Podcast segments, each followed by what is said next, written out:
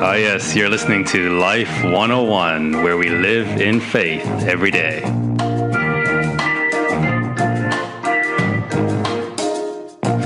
This is Line Upon Line, where we study God's Word line by line. And I'm your host, Pastor Adrian.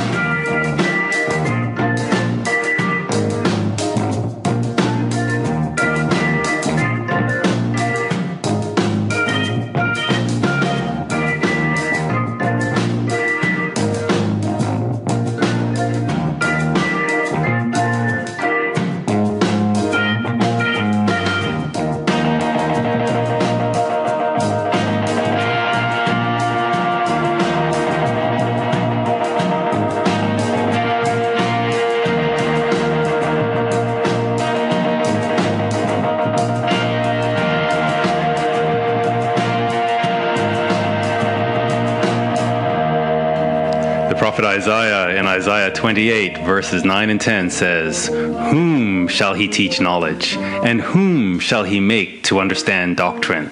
And then he answers, "Them that are weaned from the milk and drawn from the breasts. For precept must be upon precept, precept upon precept, line upon line, here a little and there a little."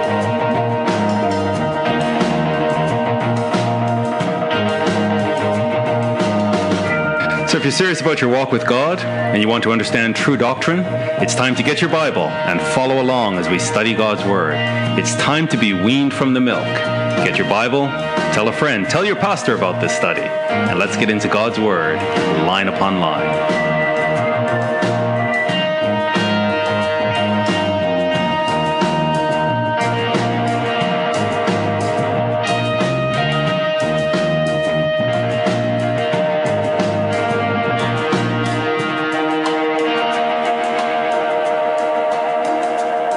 Bible study, and last week we got partway through Isaiah chapter 45. We made it up to verse 19. We'll finish, God willing, we'll finish the chapter this evening and then go on to chapter 46. Let's open with a word of prayer. Oh, Heavenly Father, we pause and we just want to give you thanks, Lord. We want to give you praise. We are so grateful that you have given us this ancient scroll of the prophet Isaiah, a mini Bible. We just thank you, Father, for our opportunity to study this scroll line by line, and we pray that you'll bless this study as you've blessed the previous studies, Father, that you would deepen our understanding, that you would deepen our faith and our love for Jesus Christ and for each other and for your plan for mankind. We praise you, Lord. We thank you. We ask this blessing now in Jesus' most holy name. Amen. Well, as I said, we are up to Isaiah chapter 45. And this is all in the context of Isaiah chapter 44. We're focusing here on God's intervention in the life of Judah through the anointed one, Cyrus. And we want to just stay focused on this opening verse in chapter 44, where God says, "Yet now hear, O Jacob, my servant." So Jacob is God's servant. He says, "Yet now hear, O Jacob, my servant." He continues, "And Israel, whom I have chosen." So this is all about God's chosen, that Jacob is the one that he has chosen to serve him.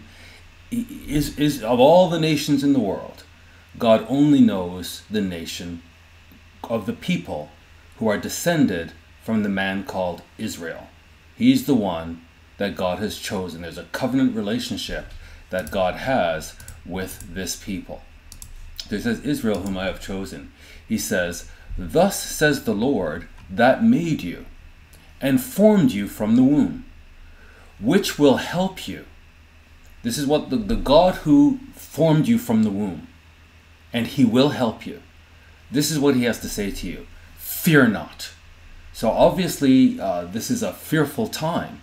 And the God of the universe, his message to his people, which his faithful ministers will magnify and amplify, his message to his people is, "Do not be afraid, O Jacob, my servant." The God of the universe has chosen Jacob. "And you, Jeshurun, whom I have chosen."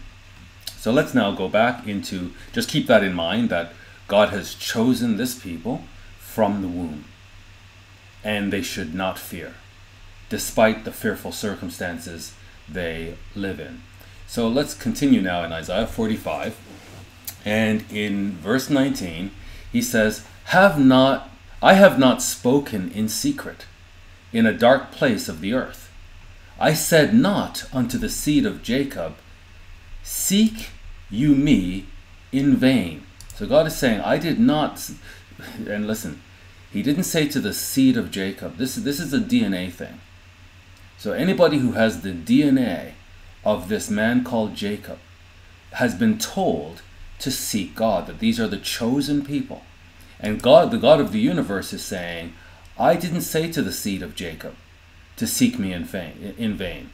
He says, I, the Lord, speak righteousness. I declare things that are right. So we might have, we might take exception to this. We might think this is, God is so unfair. This is just not right. Who says that these people are chosen? God says he speaks righteousness, and he declares the things that are right. And so the world is not right, and the world is not in a state of righteousness until it is in the state that God declares that it should be in. And that state was declared in Exodus 19 and verse 6, where God says that this nation will be a peculiar people unto him, and that all other nations of the earth will have to look to these people as the facilitators of the relationship that God will have with mankind. These are the things that God has declared, and they are right. Verse 20, and we went into that verse last week, but let's continue now in verse 20. He says, assemble yourselves and come, draw near together, you that are escaped of the nations. So there's going to be this massive exodus, this second exodus, where God is going to move to gather his people from the four corners of the earth, and they are going to escape the captivity, the subjection, the humiliation, the torture of the Gentile nations. And God is going to move and gather them from these nations. So he says, come, assemble yourselves and come. I've chosen you. Assemble yourselves and come. Draw near together, you that are escaped of the nations. Now, speaking of the nations, he says this, that they have no knowledge, that set up the wood of their graven image, and pray unto a God that cannot save.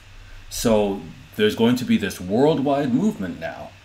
This is, you know, this is happening in Isaiah's time. He's predicting the near term, but he's also looking at the time just before Christ returns.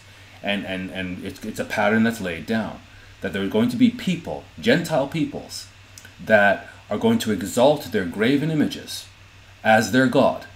And they're going to bow down to these graven images, but they're going to have the upper hand. They're going to be a people that have the upper hand. And having that upper hand, they're going to be inspired or motivated to subject the seed of Jacob to humiliation, and to subject Judah to torture and annihilation. And God is going to act to undo this. So that's the reality of what the Bible is teaching us. This is the future for these people. The scripture goes on to say,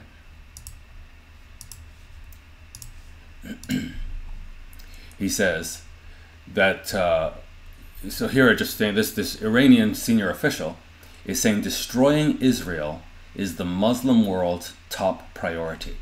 And yet God's top priority is saving Israel. So there's a problem. There's a problem. God's agenda is to save Israel. This senior official says that the agenda, the top priority of the Muslim world, is to destroy Israel. So we definitely have a problem here. He goes on to say, tell you and bring them near.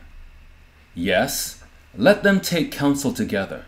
So this is their belief, that they have to destroy Israel. Okay, God is challenging them and saying, okay, let them take counsel together. If all these Muslim nations want to destroy Israel, go ahead, let them plan together.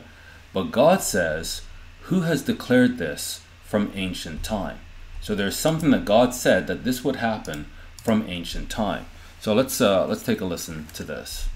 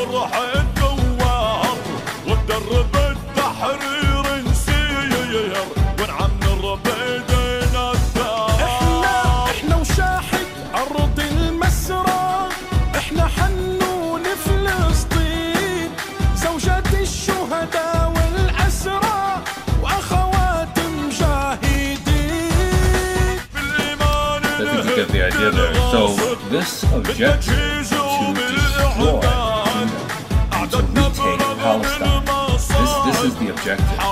And God says, he's actually saying, go ahead, let them take counsel together. But then God says this, who has declared this from ancient time? So the very thing that they are doing, God is saying to his people, I actually declared this. I said that this would happen.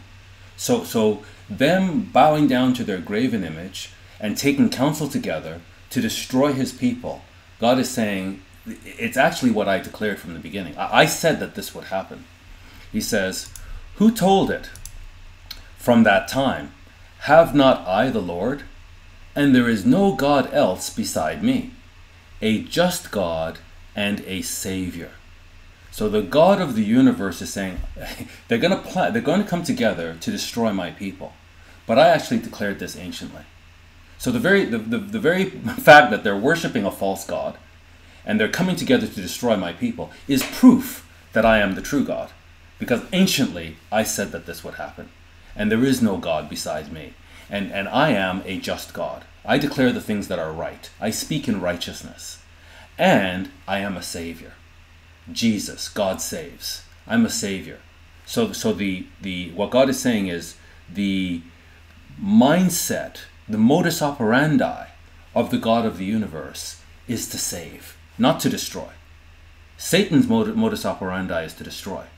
The God of the universe, his modus operandi is to come and save. So he's saying, there's no other God besides me. I'm a Savior.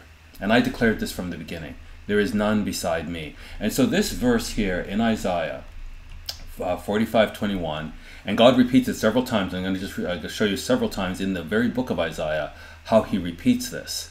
But this is really, really critical. Here in Psalm 138 and verse 2, God says, the psalmist David writes, I will worship toward your holy temple and praise your name for your loving kindness and for your truth. For you have magnified your word above all your name. You know, I had somebody speaking to me yesterday, a professed Christian, saying to me that you cannot trust the Bible, that the Bible has been tampered with. This is crazy. What we have is the Bible. And God is telling us through Isaiah, what you have is my word. And herein, and God prides himself, and if I can put it this way, that he wants us to understand that we can trust him because he speaks in righteousness. That what he says, he means. And he never speaks a lie. And he never speaks something that's untrue. And he does not change his mind. In that sense, that when he declares that this is going to happen and lays it down, that's what's going to happen. And David realized this about God. And he says, I'm going to worship you and I'm going to praise your name, but because of your loving kindness and because of your truth. And he says, you have magnified your word above all your name. David understood how much God's word means to him. And we as Christians must understand this. And the tactic of the devil is to take God's word away from us. If he can get us away from God's word, he's got us. But as long as we cling to God's word, he cannot touch us. When Satan attacked Christ, Christ defeated him with God's word. Now, the book of Isaiah is so critical to us because it's a mini Bible. But it's not just because it's a mini Bible that it is critical to us. I want to show you something else that is why the book of Isaiah is so critical in defending against the wiles of the devil. Look at this. This is from Wikipedia. The Isaiah scroll, designated 1QLSA, and also known as the Great Isaiah Scroll, is one of the 7 Dead Sea Scrolls that were first recovered by Bedouin shepherds in 1947 from the Qumran cave. 1. The scroll is written in Hebrew, and listen to this, and contains the entire book of Isaiah from beginning to end. Apart from a few small damaged portions, it is the oldest complete copy of the book of Isaiah, being approximately 1,000 years older. It's 1,000 years older than the oldest Hebrew manuscripts known before the scroll's discovery. It is also notable in being the only scroll from the Qumran caves to be preserved almost in its entirety. Did you catch that? Isaiah is this mini Bible. It's a Bible within the Bible. And the manuscript that we had when the Dead Sea Scrolls were discovered, it came 1,000 years after the version that was discovered in the Qumran cave. And that version of Isaiah was the entire book. There were just a couple of sections that were damaged. It was the entire book of it was the entire scroll, and it was preserved in its entirety. And so what does that mean to us? It means that we can withstand the wiles of the devil, because we can take Isaiah to say, look, we had a manuscript of Isaiah, and then the Dead Sea Scrolls were discovered. One of the 7 scrolls that was discovered was the book of Isaiah in its entirety. And it was 1,000 years before the version, that the manuscript that we had, written in Hebrew. We had the manuscript in Hebrew. And when we compared, it was the same thing. So it proves that the book of Isaiah, the word has been successfully preserved. So we have Isaiah. So now we can go to from Genesis to Revelation. We can go anywhere in the Bible. And as long as it reconciles with what we read in Isaiah, we know that it's true. And in fact, when Jesus Christ was on the earth, he quoted extensively from Isaiah. He didn't come to earth and say, what have you done? The book of Isaiah, it's corrupted. No, he just quoted from Isaiah. And he quoted extensively from 3 books, Isaiah, Psalms, and Deuteronomy. Those were the 3 books that he quoted from extensively. And we have the book of Isaiah, we have it. And it's preserved in its entirety. And look what David says about God's word, that he has magnified his word even above his own name. God is God because of his character. And his character is magnified and amplified and expressed in his word. So he is telling us now in Isaiah here in verse 21, he says, yeah, you know what? Bring them near. All these pagans, all these Gentile leaders and nations that want to persecute and destroy, bring them here, and let them take counsel together. Let them collude with each other to see how they're going to answer. Here's the question: who has declared this from ancient time? That the nations would collude together. In fact, I'm thinking of Psalm 2, where it says, "Why did the heathen rage? Why do they rage? And imagine a vain thing. The kings of the earth set themselves, and the rulers take counsel together against the Lord and against his anointed." So he says the Lord will laugh at them. So this is something that is written anciently. God declared it all. We read in Deuteronomy 30. Moses declared it. And all the prophets have declared it.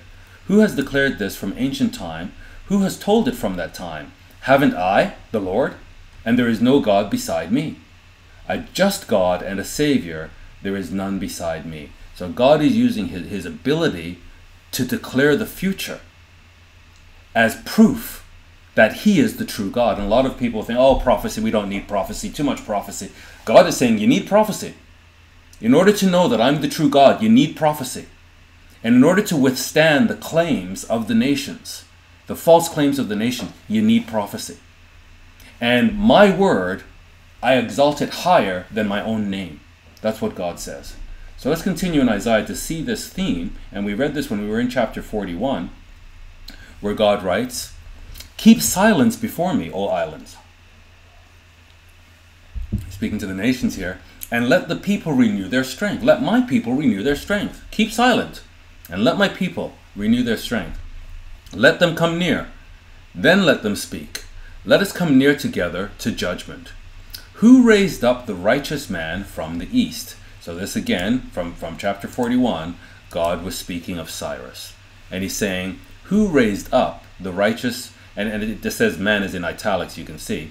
But it's the righteous, it's God's righteous judgment. It's God's righteous act. God is setting, he speaks in righteousness. And so this is an act that's done in righteousness to make the world right, to restore Judah to Jerusalem.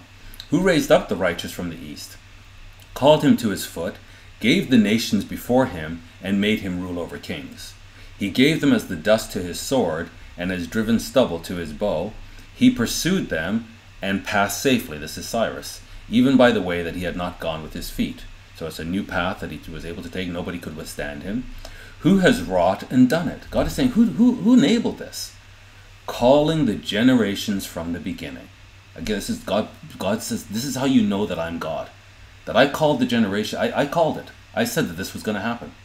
And so Isaiah was able to say, when Assyria was the superpower, he was able to say to Judah, Judah's panicking over Assyria, this great superpower. And Isaiah was able to say, don't worry about Assyria. Your problem is going to be Babylon. Babylon will crush Assyria. And then Babylon is the problem for you. But don't worry about that, because God is going to raise up Persia, and Persia will crush Babylon. So God is able to call the generations from the beginning. He said, "I, the Lord, the first and with the last, I am he. Let them bring forth and show us what shall happen." This is the whole point of prophecy. This God says he uses prophecy to prove that he is God. Let them bring forth and show us what shall happen. Come on, let us see what's going to happen. And when he says this, it's in the context that his people don't have to do anything. They just need to wait and watch and see the salvation of the Lord. So he declares what's going to happen, and then he does it. He makes it come to pass. So let them bring forth and show us what shall happen. Let them show the former things. So bring out your former prophecies. Let's go back 1,000 years. Let's go back 5,000 years and see what did the prophecy say, and see how it's being unfolded today. Can you do that? Can your God do that? "Let them show the former things what they be, that we may consider them and know the latter end of them, or declare us things to come. Show the things that are to come hereafter, that we may know that you are gods." This is what God says proves that he is God. And if they want to worship another god, if they want to bow down to a graven image, let them bring prophecy. Let them show us the things that are going to happen hereafter, that we may know that they are gods. And they have to do it. Their God needs to do it. "Yes, do good or do evil, that we may be dismayed, and behold it together." And then in chapter 43, a couple of weeks ago, we read, "Let all the nations be gathered together." These nations that are powerful, that are wealthy, that are mighty. God says, let all the nations be gathered together, and let the people be assembled. "Who among them can declare this, and show us former things?" This is what God uses as proof positive that he is God.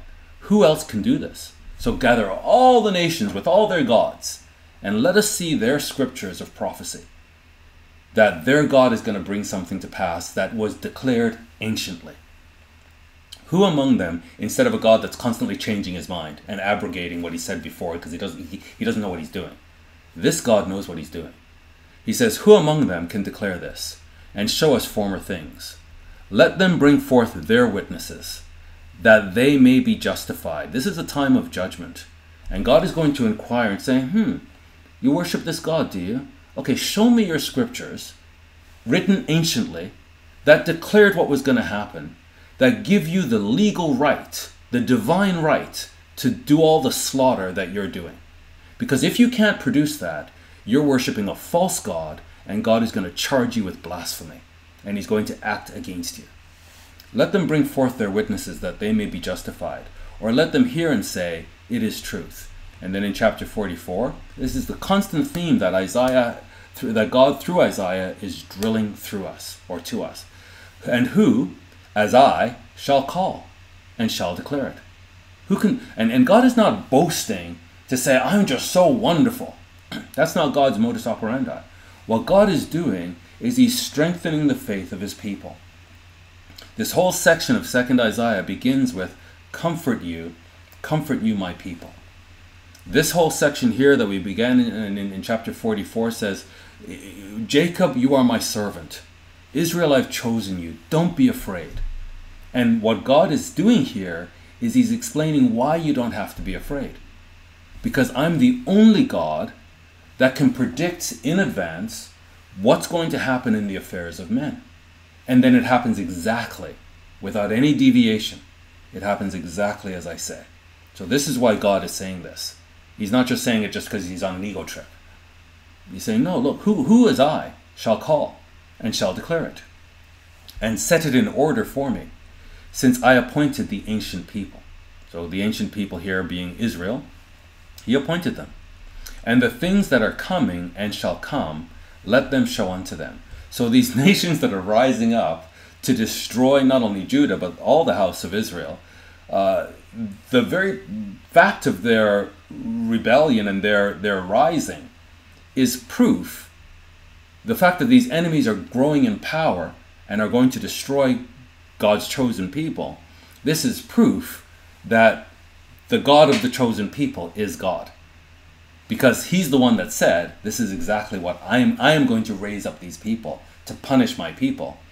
And then I'm going to save my people and then punish those people for their extreme violence. That they're just going to take advantage of this opportunity and go wild. And then I'm going to punish them to teach them that these are the people that I've chosen. And if you want to know me, you're going to know me through them. And that's what this book of Isaiah is showing us. And we know the book of Isaiah is preserved.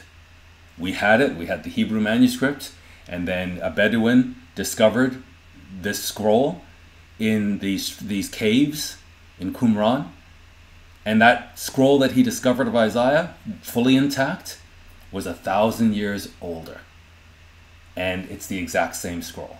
And it's a mini Bible. And so this is just fantastic. This is the word of God.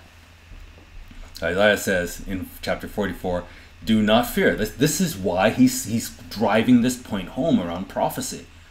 So that his people will not fear, neither be afraid. Haven't I told you from that time and have declared it?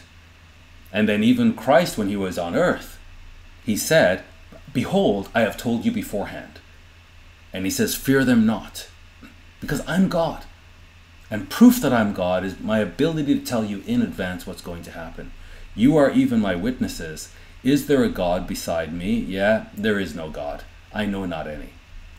And then here we are now in we're going to be in chapter 46 today, but let me just rush ahead a little bit. We'll see in verses 9 and 10 where God says, remember the former things of old, for I am God.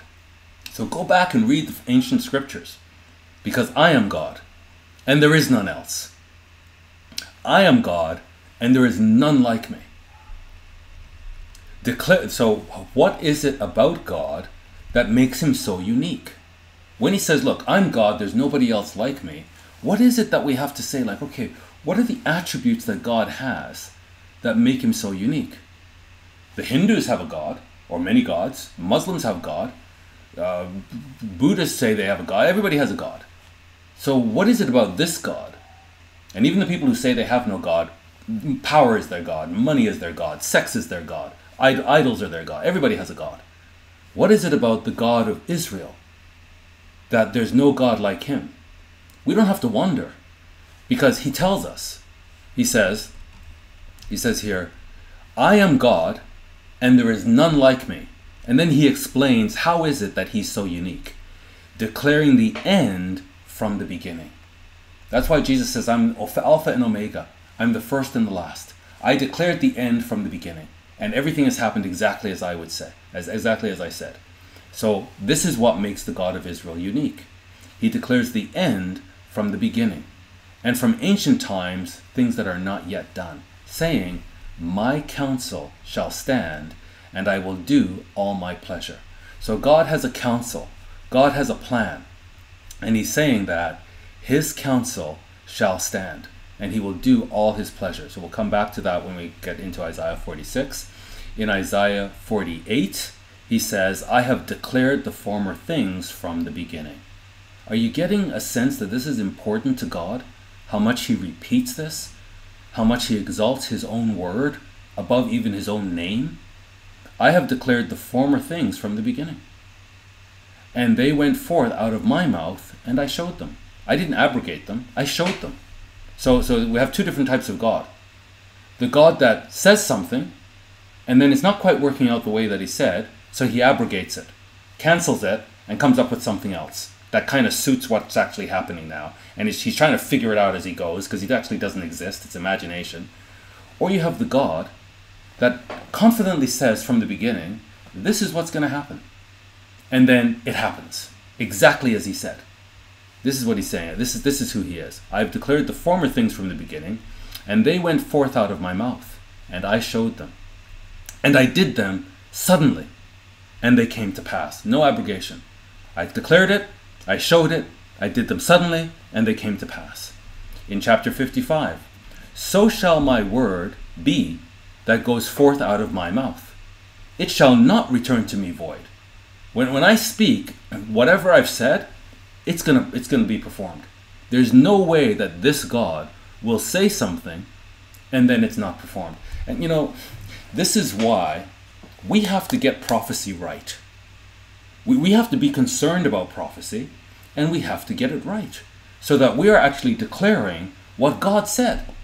If we mix up prophecy and we start saying things that are wrong, then we are actually attacking the very root of God's argument that he is the God of Israel and Israel must not fear, because he has this ability to declare from the beginning, the end. But if we mess up his declaration so that the things that he says don't actually come to pass, we're actually working against God. And we're destroying the foundation of his argument that he is God and what he wants us to take to his people to tell them not to fear, but rather to repent and turn to this God. So we need to get this right. We cannot be declaring false things. He says, so shall my word be that goes forth out of my mouth. It shall not return to me void, but it shall accomplish that which I please. That which I please. So we need to know, what is God's pleasure? What is it that he wants?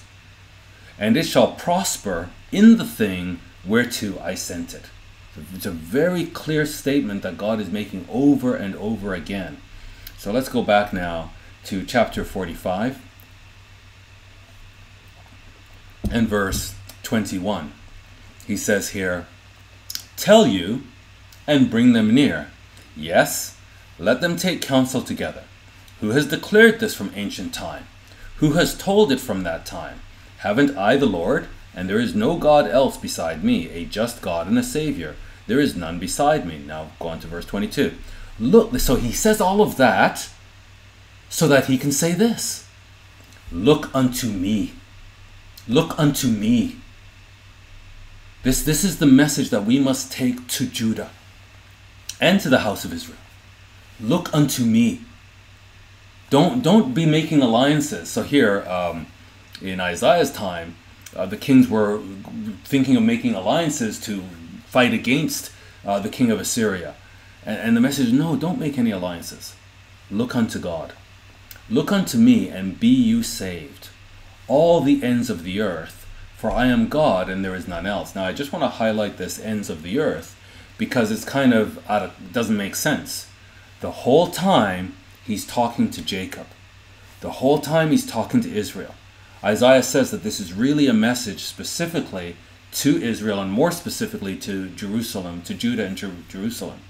And so now, after declaring to Israel, the seed of Jacob, not to be afraid.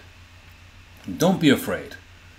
And the reason you don't need to be afraid is all of this that's happening around you with the nations, I actually prophesied it. I told you anciently that it would happen. But also what I told you anciently is that I will come and save you. And that's why you shouldn't be afraid. And so now in verse 22, for him to suddenly change the subject and say, look unto me and be you saved, all the ends of the earth, for I am God and there is none else. It's like this doesn't make sense because the whole argument is I am God and there is none else. Therefore, don't be afraid of the nations. But Israel, look unto me and I'm going to come and save Israel. Well, the only way this can make sense is that all the ends of the earth means Israel. That he's saying, look unto me and be you saved, Israel, having been scattered and enslaved throughout all the ends of the earth, for I am God and there is none else. And that's exactly what he says in Mark 13, as well as Matthew 24, and I think it's Luke 21, in several places, but let's read it here in Mark 13. He says, and then, when he comes to act, when he comes to save, and then shall he send his angels, and shall gather together his elect, that is Israel, we proved from Isaiah, that his elect is the house of Jacob, and shall gather together his elect from the four winds and from the uttermost part of the earth to the uttermost part of heaven. So he's saying here, so when he says here, look unto me, he's still speaking to the house of Jacob. So the whole argument is to the house of Jacob. Now he's saying to them, look unto me and be you saved, house of Jacob, in all the ends of the earth, I'm your God. So you're going to be punished. You're going to be scattered to all the ends of the earth, and then I'm going to come and I'm going to save you, and I'm going to send my angels, and they're going to gather you from the uttermost parts of the earth. He says, I have sworn. So the argument never shifts to God suddenly going to save all the Gentiles. The Gentiles have to acknowledge that God has chosen Israel, and that's what Isaiah is all about. Verse 23, I have sworn by myself, the word is gone out of my mouth in righteousness. So we just had that whole section that we just covered on how God magnifies his word even above his own name. And so now that we understand just how important God's word is to him, he says, I have sworn by myself, the word has gone out of my mouth in righteousness. I'm never going to abrogate what I've said. The word has gone out of my mouth in righteousness and shall not return. It's gone, I've said it. That unto me every knee shall bow and every tongue shall swear. And so God is saying, I will be known as the God of Israel. And the whole earth is going to acknowledge that. And every tongue will confess that God is in Israel. And every knee is going to bow to this God, not their false gods. And of course, this is a famous passage that's quoted in Philippians when God says he's exalted Christ and given him a name which is above every name, that at the name of Jesus, that is God saves, at the name of God saves, every knee should bow, and of things in heaven and things in earth and things under the earth. This is also quoted in Romans. Paul quotes it in Romans, not just Philippians, because Isaiah was their Bible, right? They had the Torah and they had the prophets and they had the writings, but Isaiah is like the most heavily quoted text because it's a mini Bible. So here, Paul writes, for it is written in Isaiah, as I live, says the Lord, every knee shall bow to me and every tongue shall confess to God.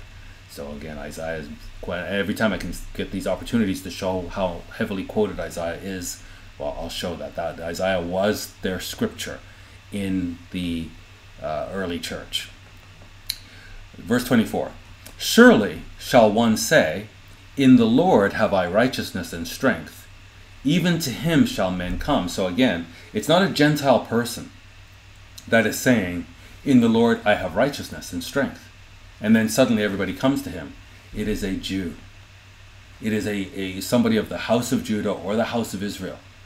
And then the rest of the Gentiles say, we have heard that God is with you, and we want to follow you and take us to Zion so that we may learn the ways of God.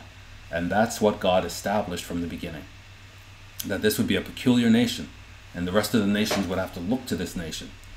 He says, surely shall one say, in the Lord, so when he moves to save these people, then they'll say, in the Lord I have righteousness and strength, even to him shall men come, that is, Gentiles will come to him. And we see that through the rest of Isaiah and other texts.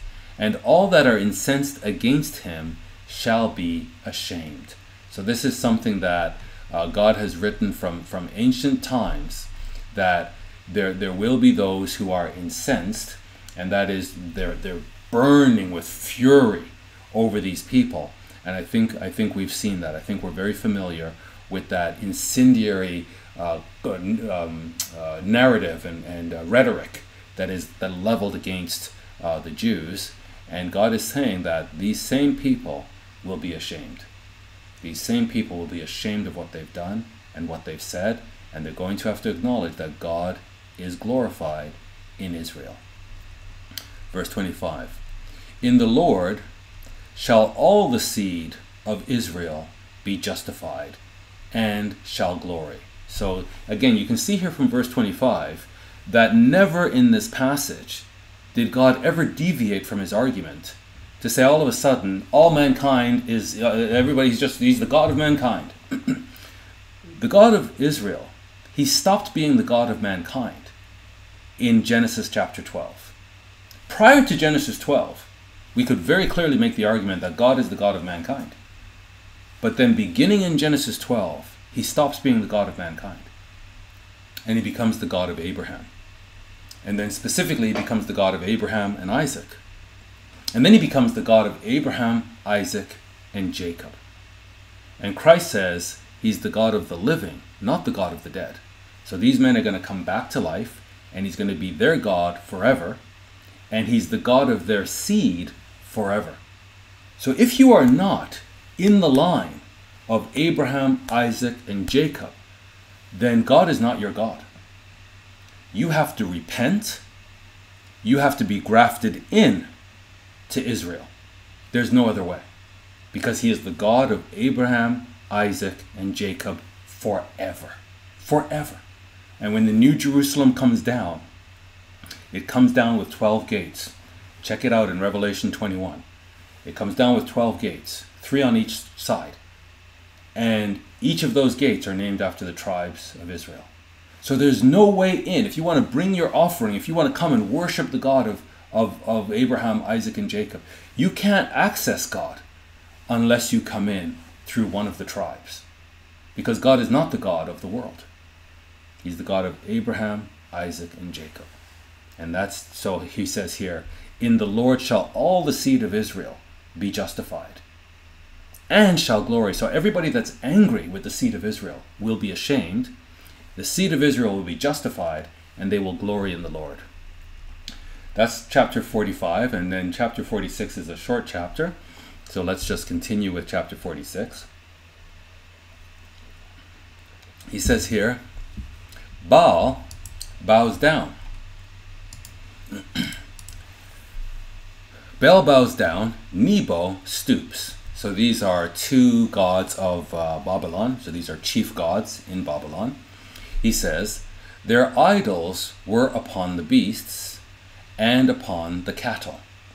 Your carriages were heavy laden, and they are a burden to the weary beast. So what is this saying? So in Babylon, they have their chief gods. They worship these chief gods. They make these big idols. And then to transport these idols to, the place of worship or a special ceremony, they're so big and heavy that they need these beasts, these cattle, to bring the idols from one place to another. And because they're very heavy, it's a real burden to the beast. That this is real work to move this heavy, big idol from one place to another. He says, they stoop, they bow down together. So the burden of these idols is so heavy that the animals are stooping, they're bowing down together. They could not deliver the burden, but themselves are gone into captivity. So Isaiah's kind of laughing at the idolaters here to say that they're making this big song and dance and big effort to move their God from one place to another. The God is so heavy that it's burdening the beasts, and yet these beasts that are doing all this work to try to move, transport the gods, when these people are attacked, they have no ability. So, you know, when Cyrus comes in or whoever they're having to face here, they have no ability to withstand the opponent. So if their God is so powerful and is such a burden, why isn't he able, why isn't he powerful enough to protect them from captivity? So they're worshipping these gods that are so heavy laden, and yet the God has no power. That's what Isaiah is saying. Here, let's just go back to Judges, because this is significant for us. In Judges, Joash, the father of Gibeon, he says, "And Joash said unto all that stood against him." So this is within Israel that he was against Baal, but there were Israelites that stood against him. And so he said this to all the Israelites that stood against him. "Will you plead for Baal? Will you save him? He that will plead for him, let him be put to death while it is yet morning. If he, that is if Baal, be a god, let him plead for himself, because one has cast down his altar." So if we cast down the altars of Baal, why are you opposing us? If Baal is a god, let him plead for himself. Why are you pleading for him? Let him plead for himself. And I think the modern equivalent of that today is all of these Christians who are pleading for Allah. And clearly we can see here that Allah is the Arabian moon god, also known as Baal. So Allah is the Arabian version of Baal, Hubal and Molech. Muslims will react with denial when you point out that this was the god of the tribe that Muhammad was born into. And children were sacrificed to this demon idol. That is why the idol has its hands in the position with fire beneath it. And so clearly all of these nations are worshipping Baal. They call him different things, but it's the same worship.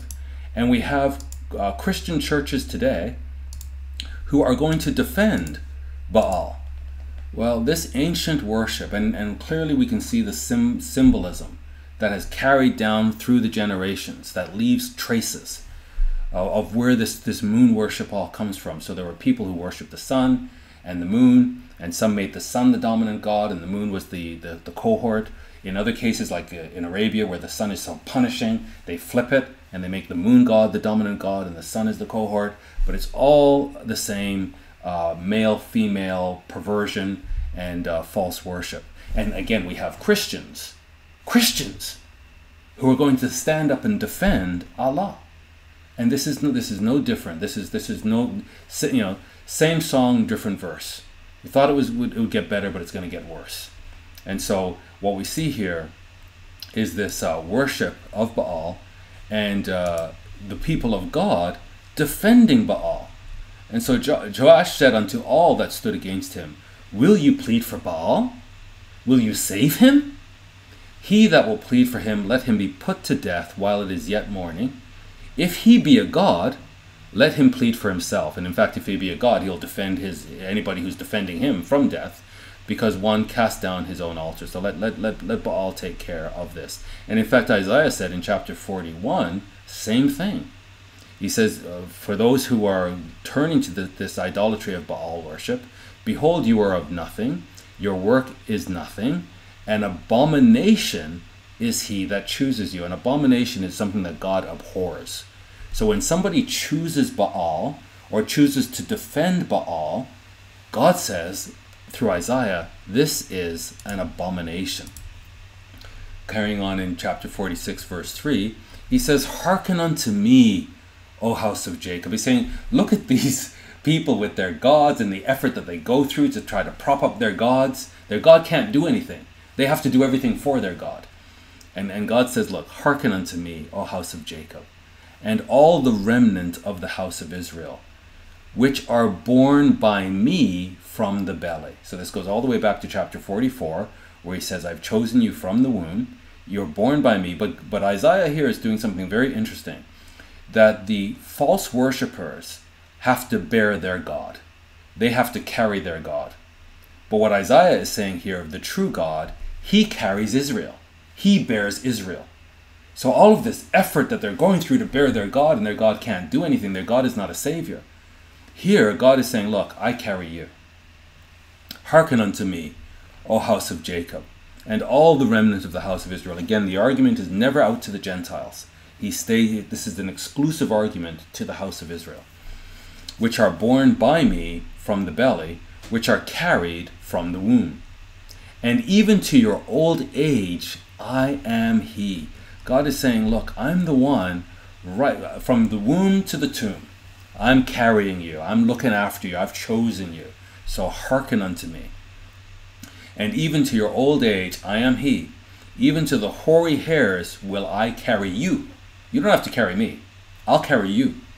I have made and I will bear. I'm going to bear you. Even I will carry and will deliver you.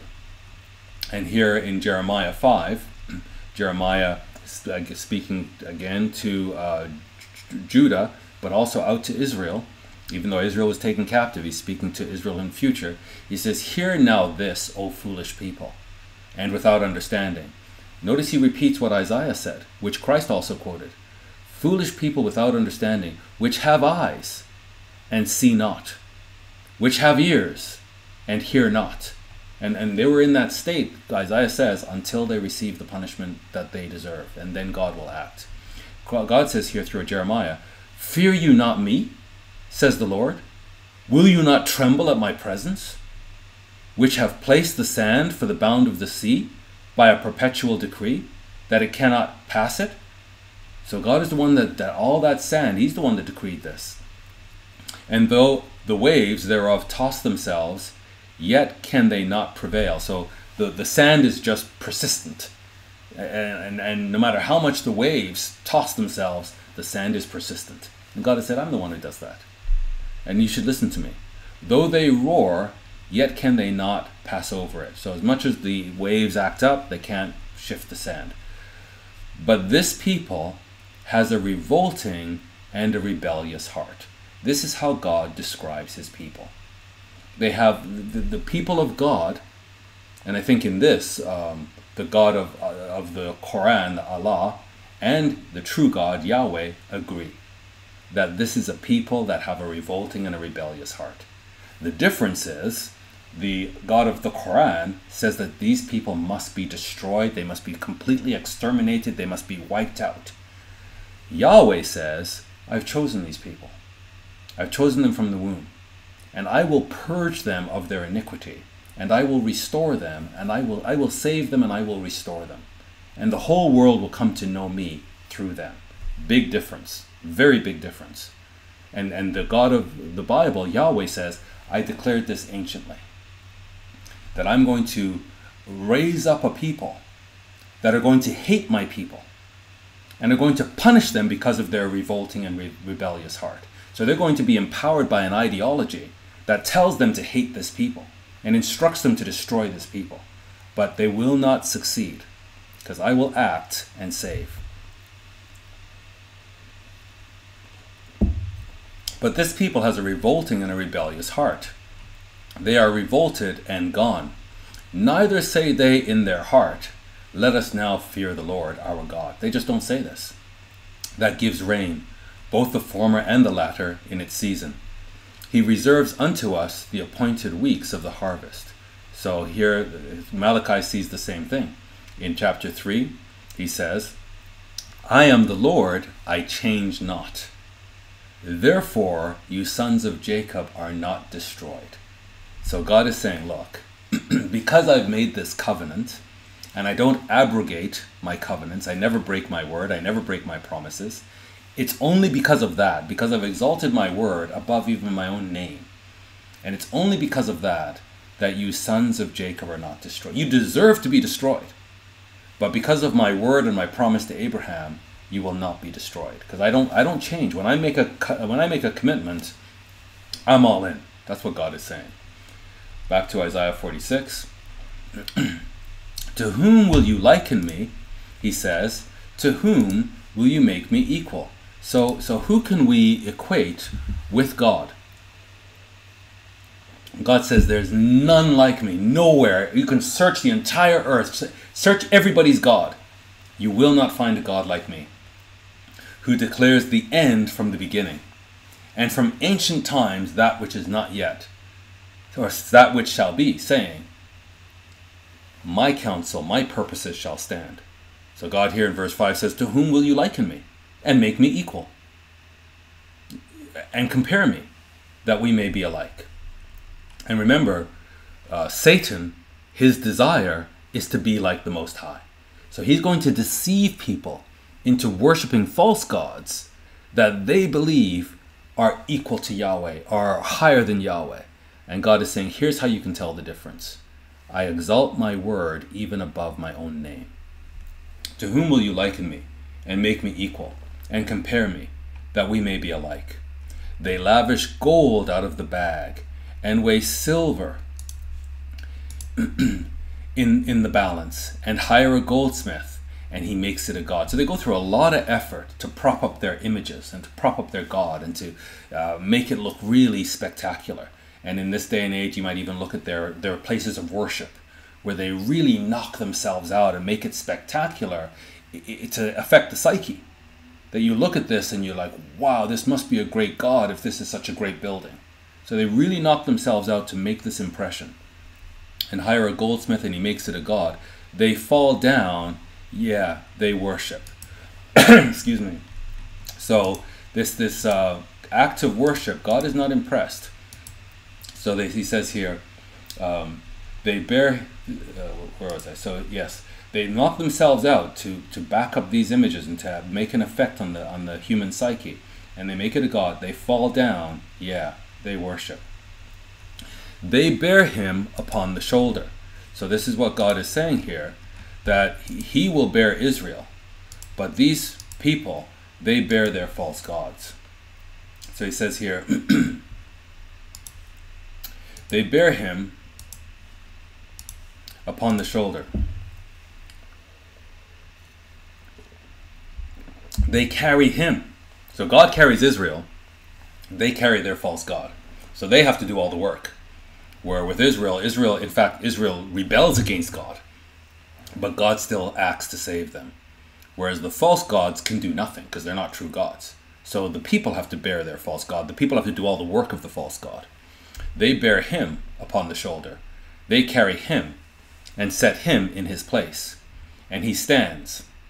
From his place shall he not remove. Yet one shall cry unto him, yet can he not answer, nor save him out of his trouble. So this is what God says. Think about this. This is the difference between God, the true God, and the false gods. Remember this, and show yourselves men. Bring it again to mind, O you transgressors. So the false gods are gonna, if they have any kind of prophecies, it's more like it's self-fulfilling prophecy. It's instructions. You have to do this. You have to go out and kill and slaughter and bring this to pass. God, the true God, says, I will carry you. Even though you're rebelling against me, I'm going to act to save you. And you watch and see my salvation. Big difference. Big difference. So remember this and show yourselves, men. Stand up to the persecution, knowing that your God will save you. Your God will rescue you. Bring it again to mind, O you transgressors. So God does not mince words. His people are transgressors, but he's going to wash them and make them clean. Remember the former things of old, for I am God, and there is none else. He's making it very clear now. I am God, there is none else. And there is none like me. And this is, again, we're going to go back to Deuteronomy with this, when he says here, remember the former things of old. We go all the way back to Moses, and that's exactly what Moses said to them. Remember the days of old. Consider the years of many generations. Ask your father, and he'll show you. Your elders, and they will tell you. So this is something that it was written anciently. And that's what God says here. That's what he means when he says, he declares the end from the beginning. In other words, we can look into Genesis and see the seeds of revelation What happens in Revelation is announced in Genesis. He declares the end from the beginning. The very things that the book of Genesis opens with are the very things that he concludes with in Revelation, because he declares the end from the beginning. And that's why you see the tree of life in the Garden of Eden. We see the trees of life in the book of Revelation. Garden of Eden opens with a marriage ceremony. It ends with, the book of Revelation ends with a marriage ceremony. It's all the very beginning, it's declared that God is going to redeem the woman. Revelation is all about the redemption of the true woman. It's all, he declares the end from the beginning. And from ancient times, things that are not yet done, saying, my counsel shall stand. And this is the challenge, this is the exact challenge that God gives to the false gods. What's your plan? What's your counsel? Where is it written? Where was it declared anciently? Because that's what Yahweh does. He says his plan, his counsel, his purpose. He has a purpose specifically to do with Israel. And he says, my purpose to do with Israel shall stand, and I will do all my pleasure. So the nations are going to resist God. They don't like God's pleasure, because God's pleasure is to exalt Israel. God's pleasure is to be glorified in Israel, and they're going to resist it. So he says, my counsel, my plan, my purpose will stand, and I will do my pleasure. Nobody's going to resist me. In Psalm 33:11, he says, the counsel of the Lord stands forever. So we better figure out, what is the Lord's plan? Because it stands forever. The thoughts of his heart to all generations. Nobody can stop this. In Proverbs 19:21, he says, there are many devices in a man's heart. Nevertheless, the counsel of the Lord, that shall stand. When God has a plan, that's it. Nobody can reverse it. Nobody can frustrate it. God does exactly what he says he will do. So he does intervene in the affairs of mankind. And I think a lot of people don't understand that. You can't understand the world today unless you understand Isaiah, unless you understand Jeremiah, Ezekiel, Micah, Malachi, Zechariah, all these prophets. They tell us what the Lord's counsel is. And now we can look out into the world, all this migrant crisis that we see, all the, where's the money coming from? That all these migrants are able to move from country to country. We're seeing this mass migration. It sort of gives us a hint of what the world will look like when God gathers his elect from all the four corners of the earth and brings them to the promised land. This is a counterfeit. And this is actually the act, the devil's work actually, to bring down the house of Israel and the house of Judah. That when it's time for these nations to go to war, this was the Assyrian tactic. This is exactly what the Assyrians would do, is they would just mix up nations so much that the nations would be demoralized and they would have no national pride, and there's no way then that they would have anything to fight for or even have people to fight for them, because their peoples, their populations were so tribally mixed up that they couldn't gather enough people to stand up for them. And so if there were ever, God forbid, but we know it's coming, there's no evidence of a sustainable peace in the world, but when World War III comes, these nations that have tribal factions within them, they will not be able to have an army that's actually going to fight for their nation. They'll actually be destroyed from within.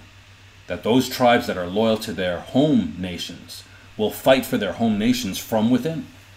And these nations will collapse. And that's what God says. He's going to, the times of the Gentiles are coming. So that means the Israelite nations have to collapse. And when the Israelite nations collapse, Judah, that is the nation of Israel today, will have no external support. And they're surrounded by their enemies. They're surrounded by people who hate them, by people who believe that they have to be annihilated. As we saw earlier, the chief duty of every Muslim is to annihilate the Jews. And so all of this, we're seeing that the world is changing. But if you don't know the counsel of God, you can't interpret what you're seeing around you. And in fact, you may end up supporting the very thing that is opposing God and God's people. He says, so let's go back to Isaiah 46. He declares the end from the beginning. So we have to search this book of Isaiah to see what is it that he's declaring. He declares the end from the beginning, and from ancient times, the things that are not yet done, saying, my purpose shall stand, and I will do all my pleasure. And then he says here now in verse 46, so we come back now to Cyrus. So all of that was a build-up around the act that he's going to do of calling Cyrus. So this is where he says he declares the end. So the affairs of men are ordered by God. Nothing happens unless he allows it. So he says here now in verse 11 of chapter 46 that he calls a ravenous bird from the east. So that ravenous bird is King Cyrus. He calls a ravenous bird from the east, the man that executes my counsel from a far country. So his purpose is to restore Judah to Jerusalem, despite the power of Babylon. This very, very powerful nation is irrelevant. God's purpose, which shall stand, is for Judah to return to Jerusalem and rebuild the temple. And as I said last week, Cyrus is just a type of the Messiah. So yes, he's God's anointed here, but he's a type. And the way Isaiah writes, you see that he's talking about Cyrus, but he's also talking about Christ and the ultimate salvation that will come to Judah. So God calls a ravenous bird from the east, the man that executes his purpose from a far country. Yes, I have spoken it. I will also bring it to pass. I have purposed it. I will also do it. So this is what we have to understand about Yahweh, that when he speaks, he means it.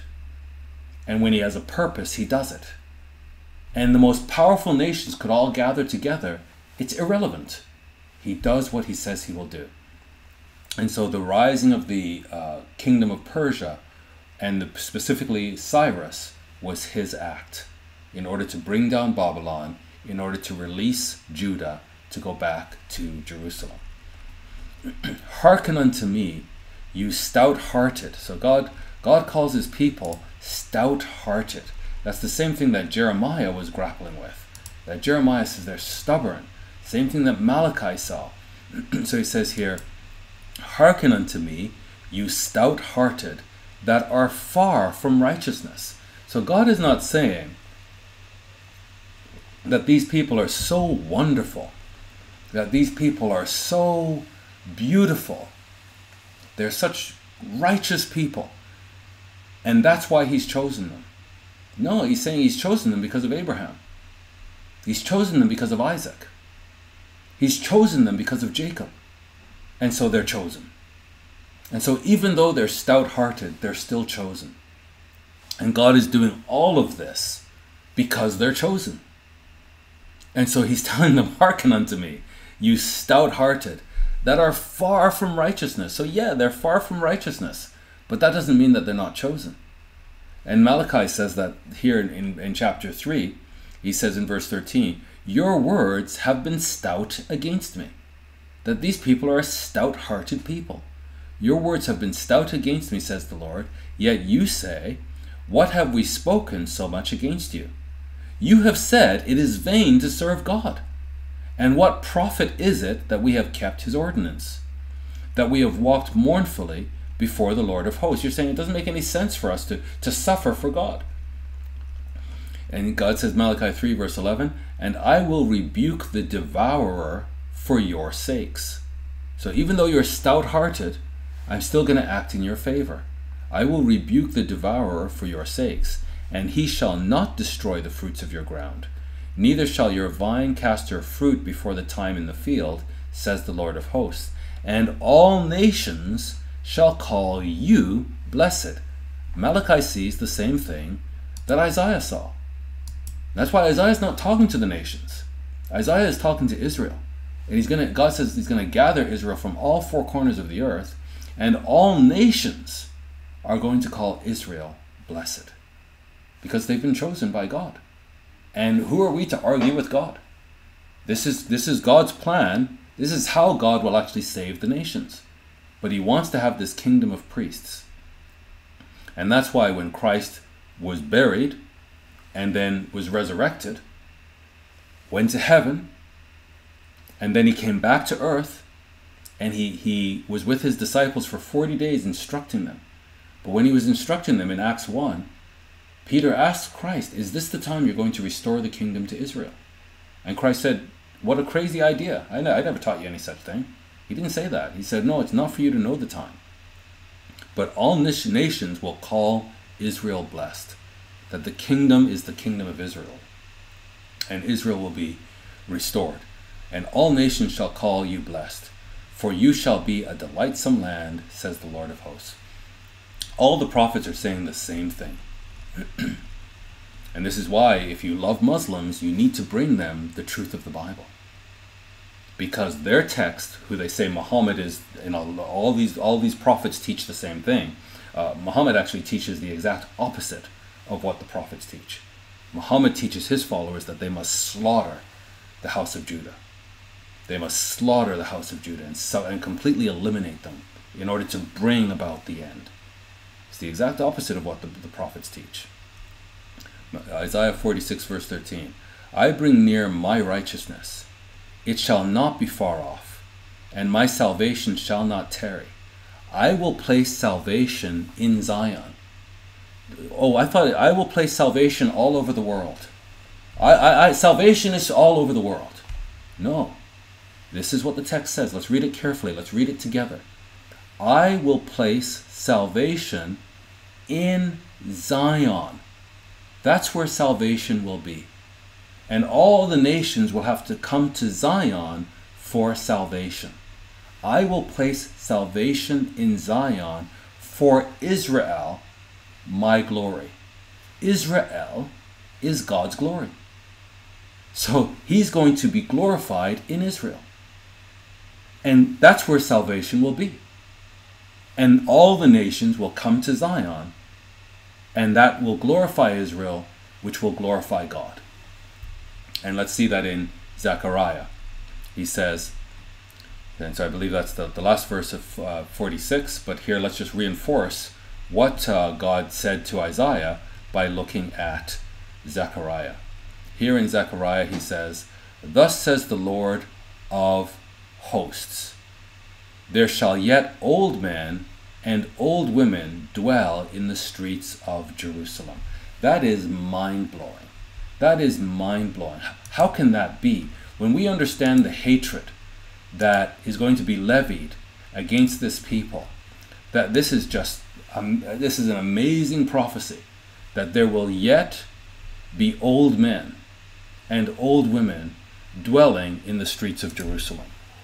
اليهود غدارون خداعون غرارون مكارون قال الله عز وجل عنهم أو كلما عاهدوا عهدا نبذه فريق منهم بل أكثرهم لا يؤمنون هم رأس الإرهاب كلما أوقدوا نارا للحرب أطفاها الله ويسعون في الأرض فسادا والله لا يحب المفسدين هم أشد الناس عداوة لديننا لو تركت الأفاعي صمها والعقارب لدغها ما ترك اليهود عداءهم لأهل الإيمان لتجدن أشد الناس عداوة للذين آمنوا اليهود والذين أشركوا بل هم قتلة الأنبياء اليهود غدارون خداعون غرارون مكارون.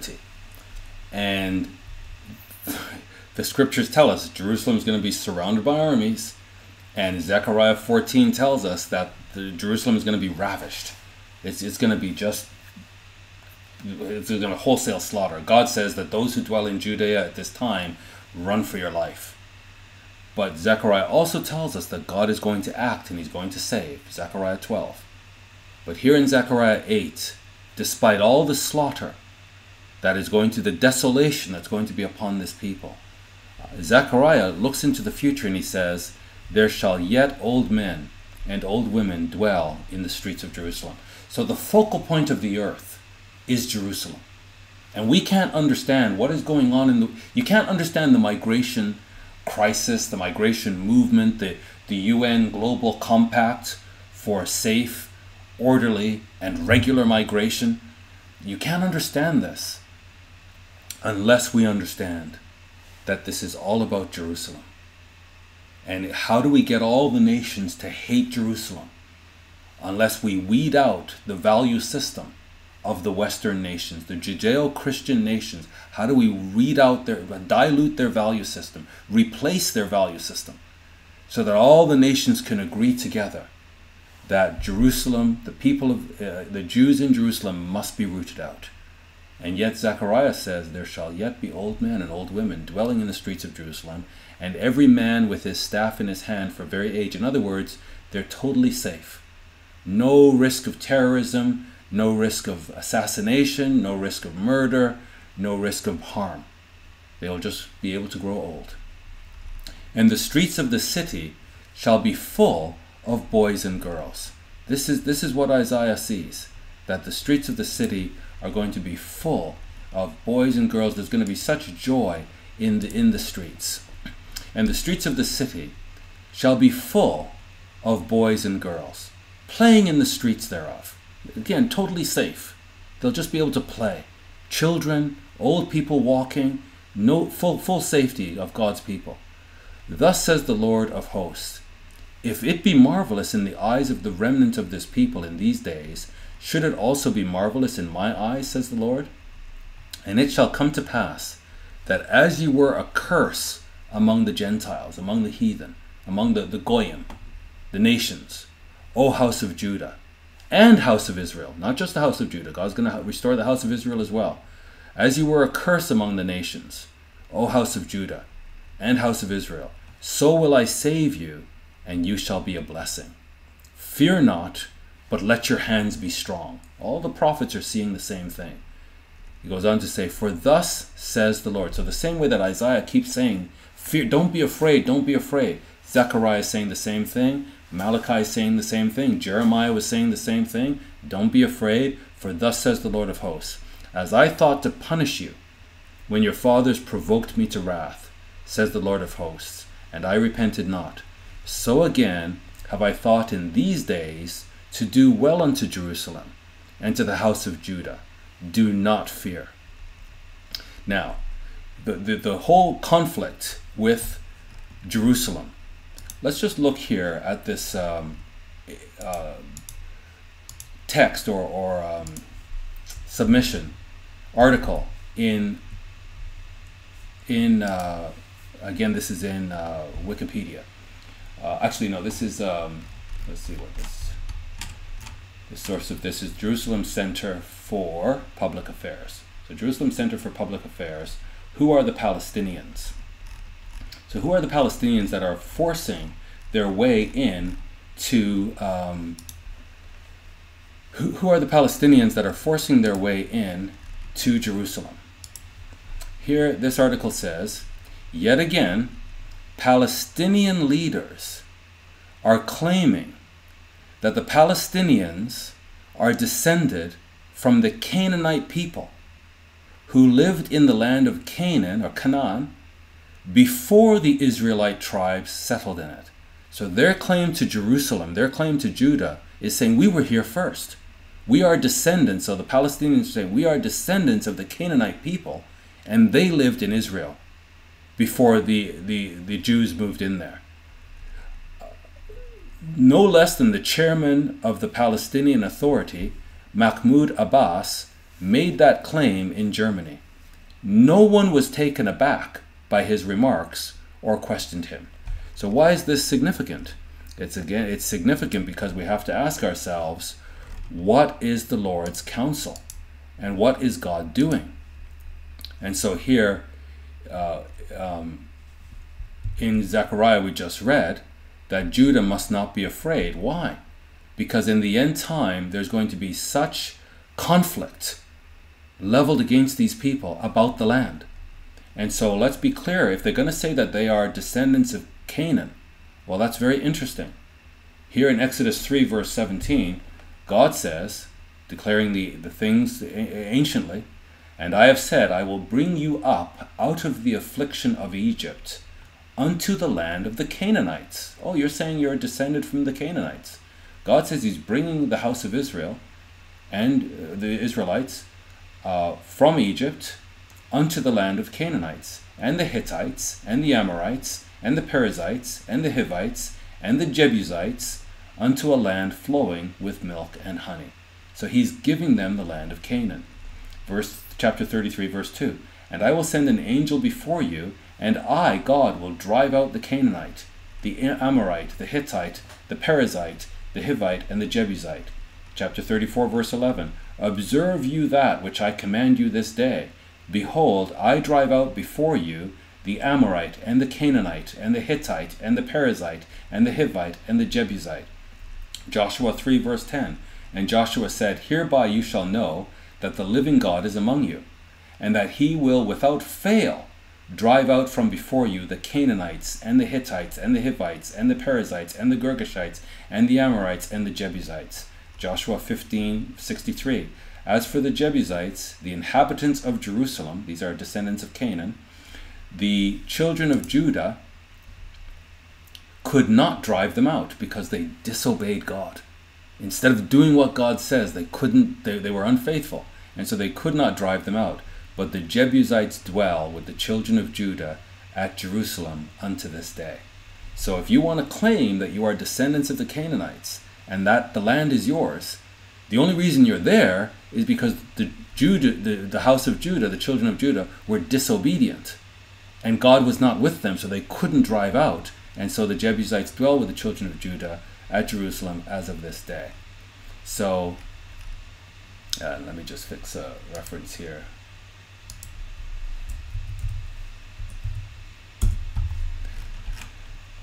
So clearly claiming that you're a Canaanite or descendant from Canaanites, and that's why you want to be in the land, not a good idea. That's actually going against Yahweh, the God of the Bible.